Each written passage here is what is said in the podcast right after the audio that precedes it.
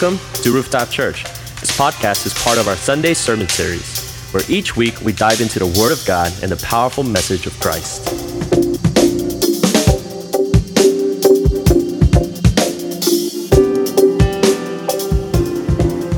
Nehemiah chapter 2, 17 through 20. And this is the reading of God's word. Then I said to them, You see the bad situation we are in, that Jerusalem is desolate and its gates burned by fire. Come, let us rebuild the wall of Jerusalem so that we will no longer be a reproach.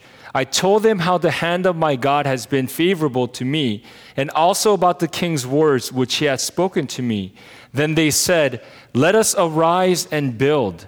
So they put their hands to the good work. But when Sanballat the Horonite and Tobiah the Ammonite official and Geshem the Arab heard it, they mocked us and despised us and said, What is this thing that you're doing? Are you rebelling against the king? So I answered them and said to them, The God of heaven will give us success. Therefore, we, his servants, will arise and build. But you have no portion, right, or memorial in Jerusalem. Amen. Church, would you bow your heads in prayer with me before we begin? God, we thank you for calling all of us to your house. God, we posture ourselves to hear from you, God, and to we glean and we lean into your heart uh, to be conveyed and to receive what it is that you desire f- from us, Lord. God, in light of many circumstances, God, uh, what we see as a society, God, what we see in the troubles of our own lives, or God, in the context of our families and work, and God, we just submit all that we have onto you, God. And God, Holy Spirit, we give you the permission to lead us, to speak to us, so that, God, in the end, God, our hearts may be filled by your presence. And God, that, that we may be directed according to your holy truth. We thank you, God. In Jesus' name we pray. Amen. Nehemiah, the author of this book, was a Jewish man living in a different country, a country, uh, the kingdom of Persia, at the time of where this story begins. Nehemiah was a cupbearer and he worked directly with the Persian king. And although he lived miles and miles away, very far away from home, Nehemiah had a tremendous and deep love for his home country. In the opening chapter of this book of Nehemiah, Nehemiah himself tells of the story which his countrymen, his fellow brothers, had come from Jerusalem as visiting him where he lived, the capital city of the kingdom of Persia, the city called Susa. So these men had come from Judah, and they were now discussing about what was happening in the homeland, the home country of the author Nehemiah. And these exact words of his friends were I read to you from chapter 1, verses 1 through 4. And it says, The remnant there in the province who survived the captivity are in great distress and reproach.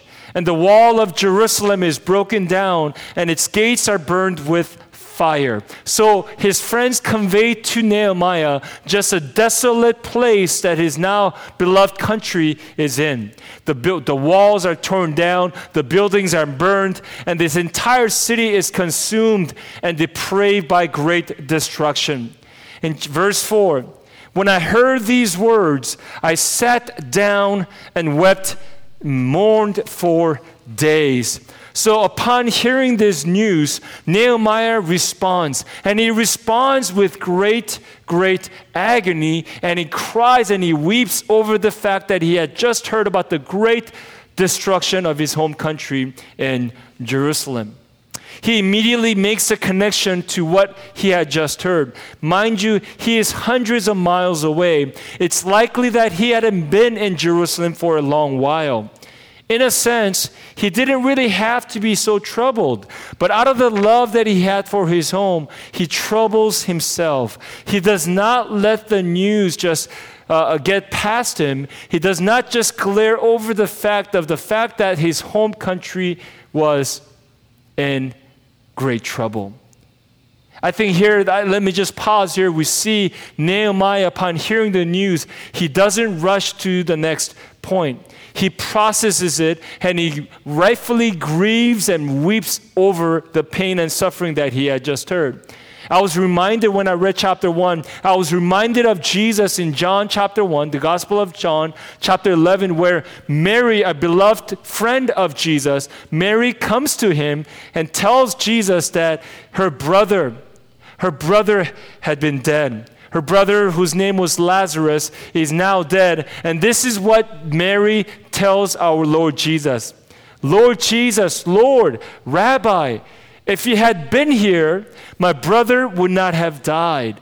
So Jesus, uh, Mary, knowing well of Jesus' power and capabilities, she confesses, she, she, she weeps, she mourns over the fact that her brother had been dead.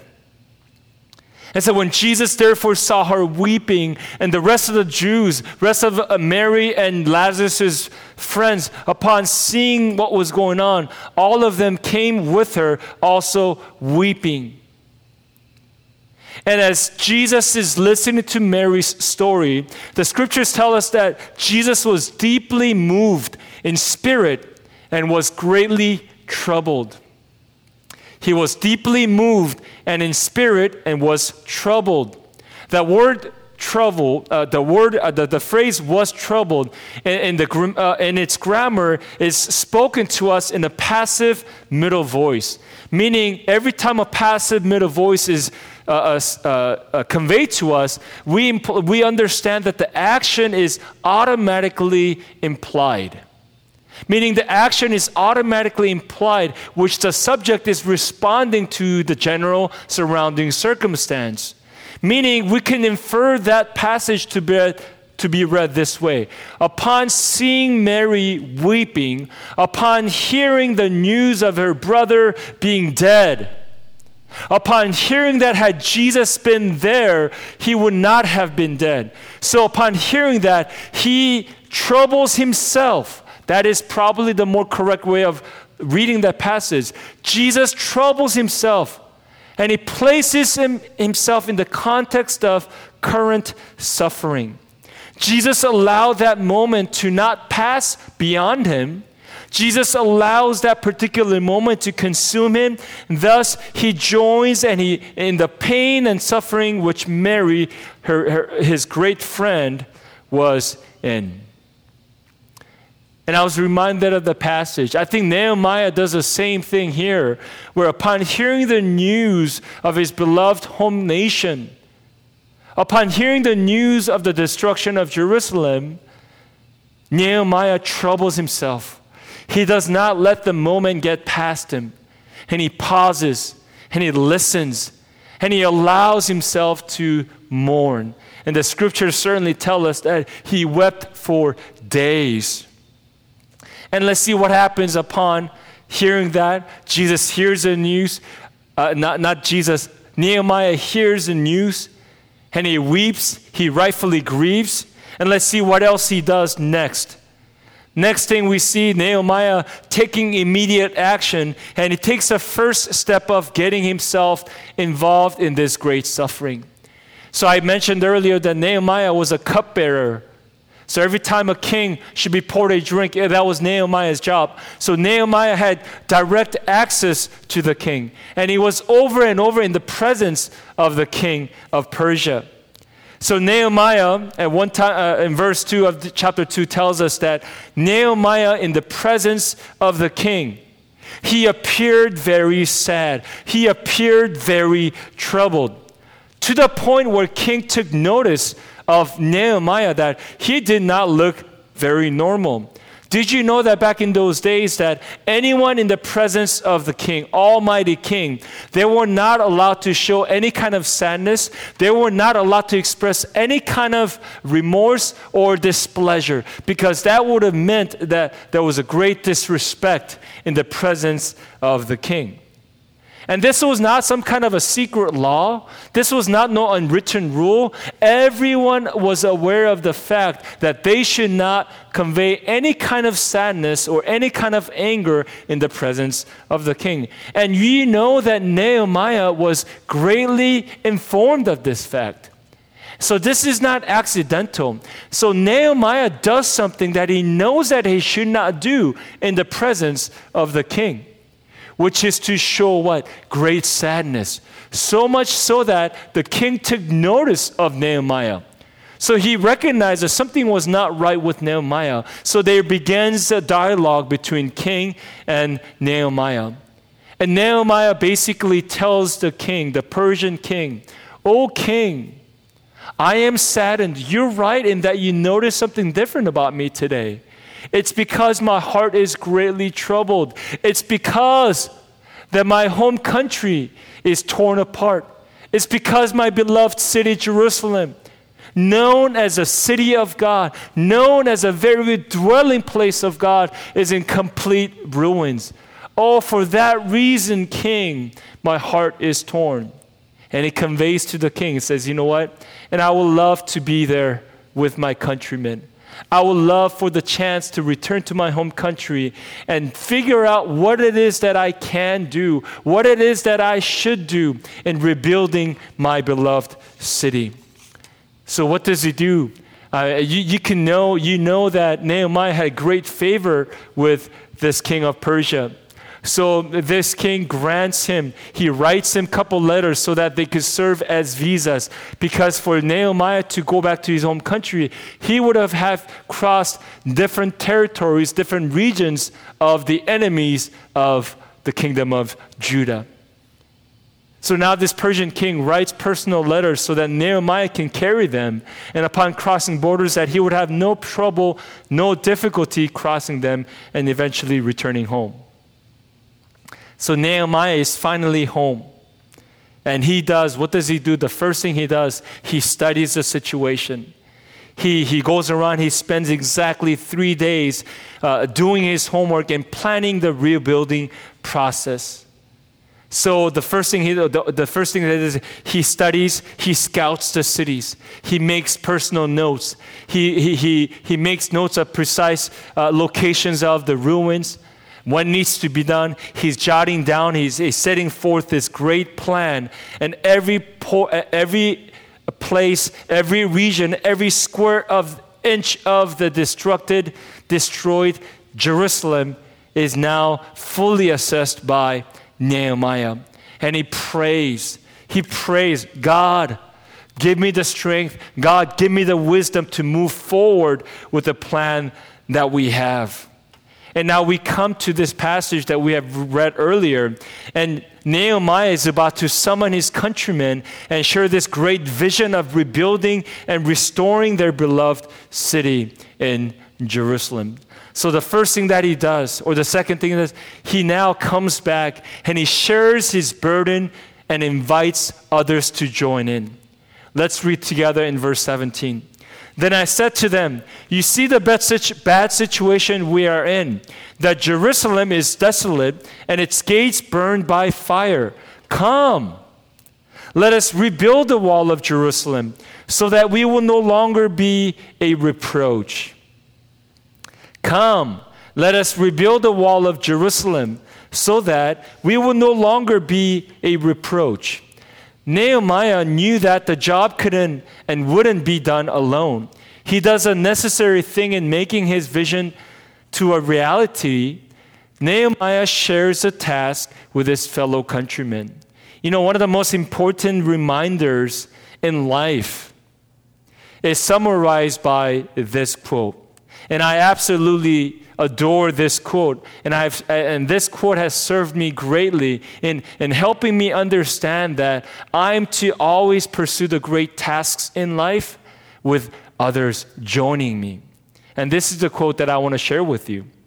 If you want to go fast, go alone. If you want to go far, go together.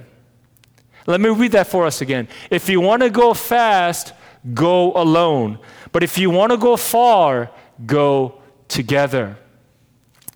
You know, one of my uh, favorite things to do as, as our family is that we go on hikes.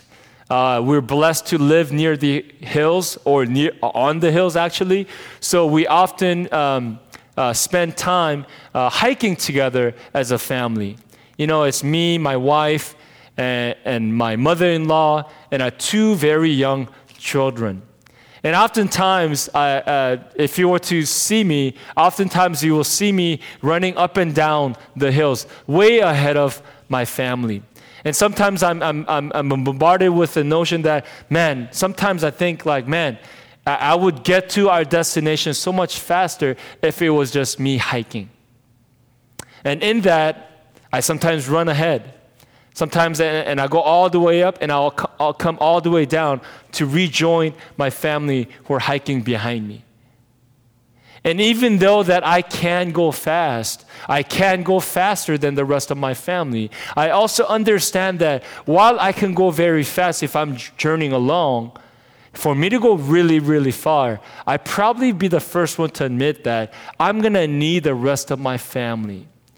So it appears that we may be traveling slower together as a unit, but that togetherness, as a sense of the, the, uh, being bonded as one group, will allow us to travel so much farther than if I were to do it all by myself. And friends, life, life success is rarely measured by the speed of work, but it's measured and it should be measured by its duration. It's not about how quickly you, you emerge to the top, but how long you can stay in that position. And going together, doing it together, ensures us of that fact. So we see Nehemiah. I think he was a very gifted leader, he was a smart leader. He was very aware. He was also self aware. So Nehemiah comes to them to rally them up, to attempt again. I'm pretty sure that that certainly he was not the first one to be notified of the great destruction of Jerusalem. And we need to note that, that the people in Jerusalem probably had attempted to rebuild the walls on their own, but they probably failed. They probably were devastated that they couldn't make any progress. Now we see Nehemiah coming to the scene and he's rallying them up. He says, Let's go together, let us arise, and let us build together. And I love what he says after that. He's rallying them up, and he gives a reason why he's rallying them up. He says that so that it will no longer be a reproach. Meaning, it will no longer be under criticism. It will no longer be under such destruction. There's no more scolding. There's no lambasting. There's no more attacking. Meaning, the outsiders looking in, when they saw Jerusalem, people made fun of them. They poked fun at the citizens of Great Jerusalem. So, this is what Nehemiah says Hey, we hear the sneers, those surrounding us. We hear them making fun of us. We hear them and we listen to those criticisms. He says, Let us arise so that we will no longer be of reproach. In other words, so that we won't be bossed around anymore, so that we won't be made fun of again. I mean, these are some real words. Nehemiah is saying, in a sense, he's saying, you know what, guys? I'm tired of the way it's been. I'm sick and tired of the way of losing all the time. And he's pumping them up, he's rallying them up. Come on, we can do this. Let us do this together. We can and we must do this. In verse 18, so now Nehemiah sets forth a great call and invites everyone around to join in this great task of rebuilding the ruined walls, destroyed city of Jerusalem. verse 18, then they said, Let us arise and build.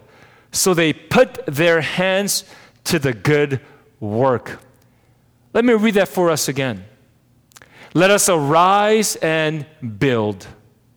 So they put their hands to the good work. So we see the people responding immediately. We see a forming of a team. As Nehemiah successfully imparted the vision and the great task and rallied everyone, we see the people being united and committing together for the task of rebuilding.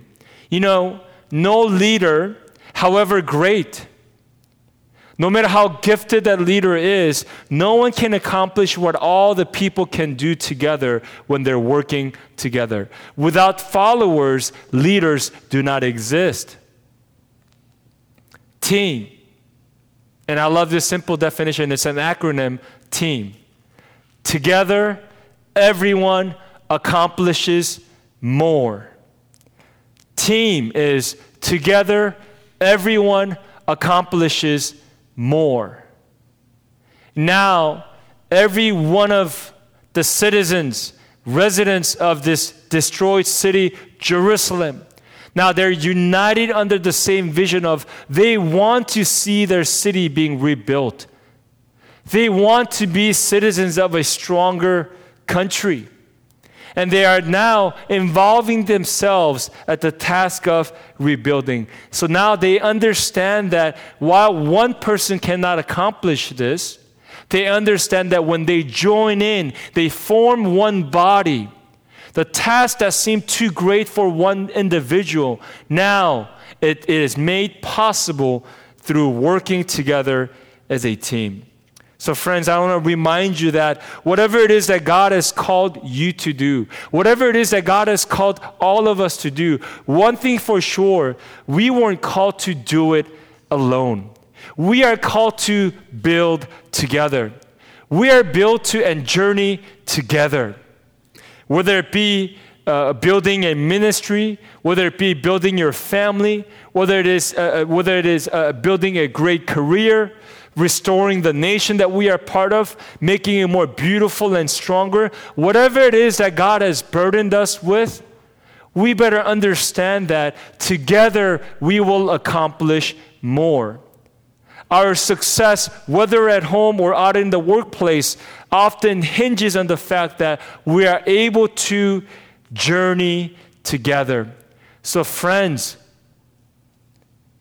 Dear brothers and sisters of Rooftop Church, let us remind ourselves that you and I have been brought together by God to journey on, to assume the responsibility of rebuilding this great church.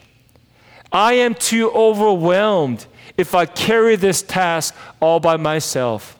It is too difficult for you if you were to live your life with this great burden of seeing this church get better and stronger. We must be united together under this one vision, meaning we have to feel the burden together. We must not tolerate together.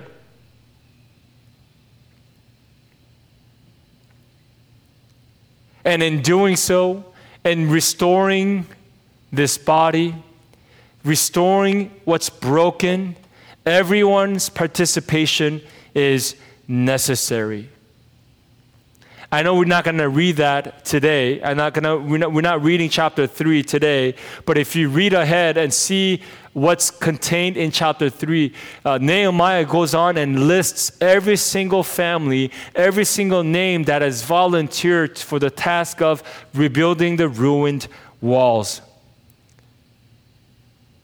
And if you look at the list of the occupations that are listed in chapter 3, I find it fascinating because we see the priests, we see the goldsmiths, we see the perfumers, we see the servants, we see the gatekeepers, we see the leaders, we see the merchants.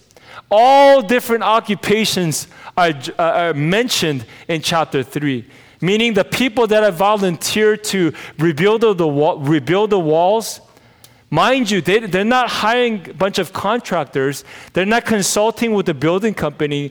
Every one of these people that have committed to volunteer their time and their skills, they're of different professionals. It's not in, this is not the case where 100 blacksmiths show up. It's not that the thousands of bricklayers just showed up. We see the pastors, we see the worship leaders, we see those that, are, uh, uh, that have small uh, uh, businesses, servants come, the, the soldiers come, the leaders come, people who make perfumes come. So you see just a variety of people that are being called for the task. And I, I'm so thankful that God has gifted this church body with such diversity.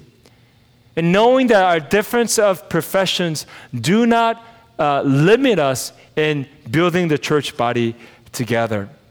And all these people showed up, guys. All these people showed up and they did whatever that was necessary.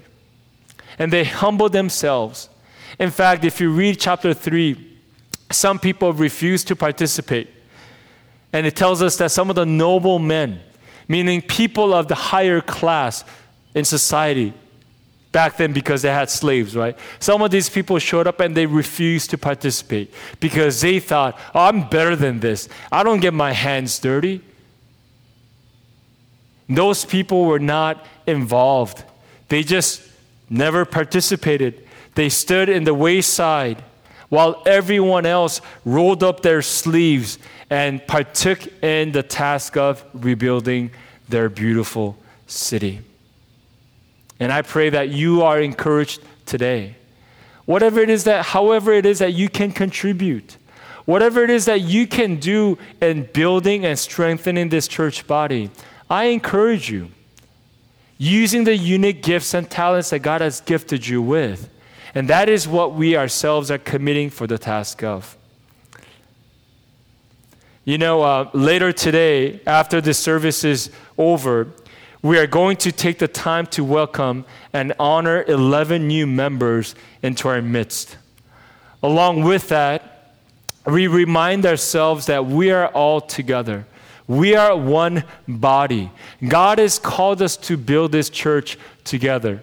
For some of us that have been part of this church from the way beginning, for some of us, uh, very few of us are left now, for those of us that have uh, journeyed from day one of Rooftop Church, we had wondered what it is that God has called us for.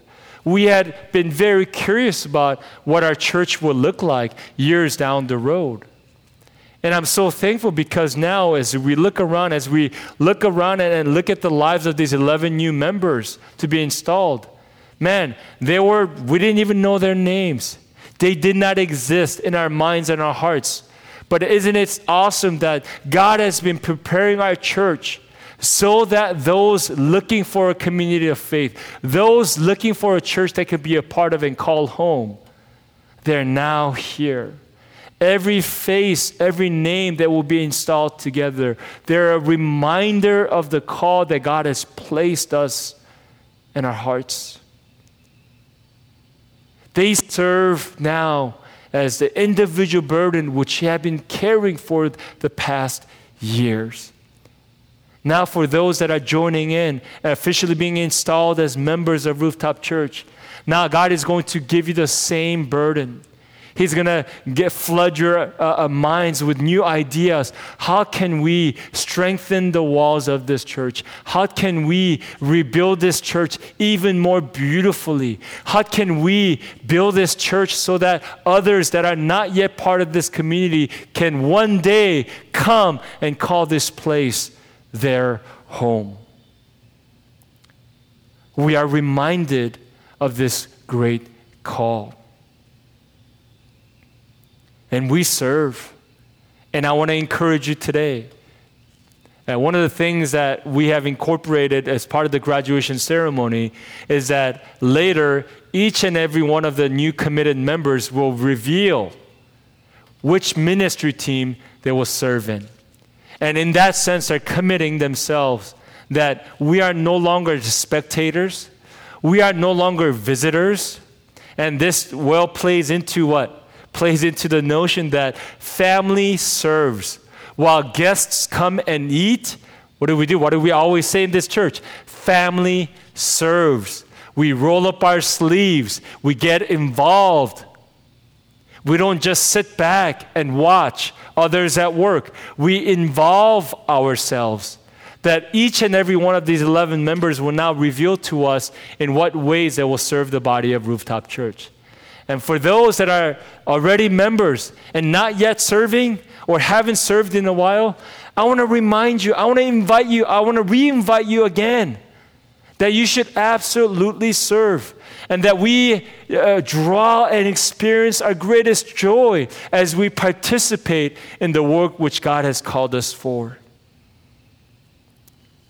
So I encourage you to serve because when you serve, there's this uh, uh, level of joy, something about getting your hands dirty, something about participating. Because at the end, you are reminded of the great work. You are reminded of the sweat and the toil that have gone into this task of restoring and beautifying.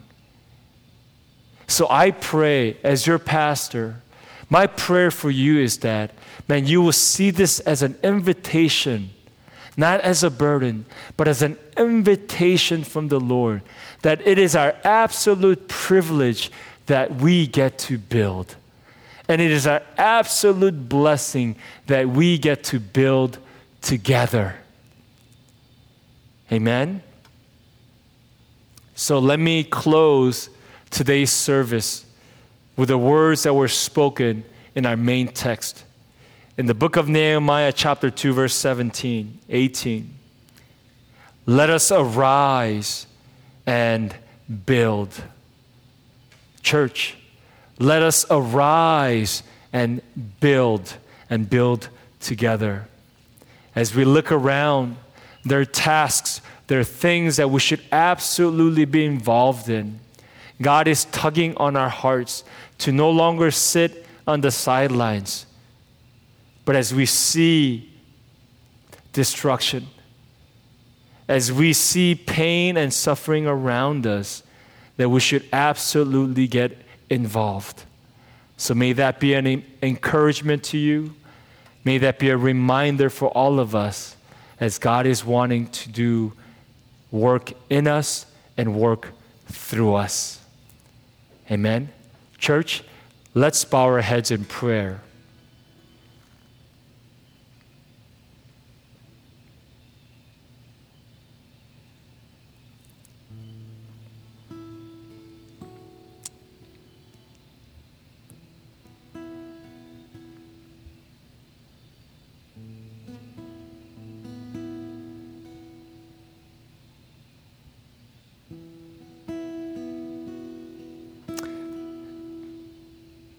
God, oftentimes we feel unfortunate that we are surrounded by destruction, pain, and suffering. And while we don't like how that makes us feel, God, we are reminded that you're wanting to use us. You're wanting to involve us in your desire and plan to restore the things that are broken. And God, today, we pray, we pray the simple prayer God, use us. May we be your hands and feet in restoring things that are broken. May we be used as your agents, seeing the world as whole, seeing the world as more beautiful. And God, we pray the same for this church. And God, we see and feel much brokenness. And God, we see when we look around, we see rubbles here and there. God, we see holes in the building structures, Lord. God, we see mistakes. God, we see pain. God, we feel frustration as we assess different lives that have been brought together in this church body. And now may we commit. May now, may, may we commit to sacrifice. And today, may we commit to rebuilding the lives of this church. So, God, use us. I pray that you highlight different giftings. And I pray as we continue to courageously share our own stories with one another. And God, may we be burdened with a sense of responsibility. And God, may we participate in the task of beautifying and strengthening this church, Lord. God, we thank you. We love you. And Holy Spirit, would you continue to speak to us through the rest of today's service, Lord? We pray all of these things in Jesus' name. Amen.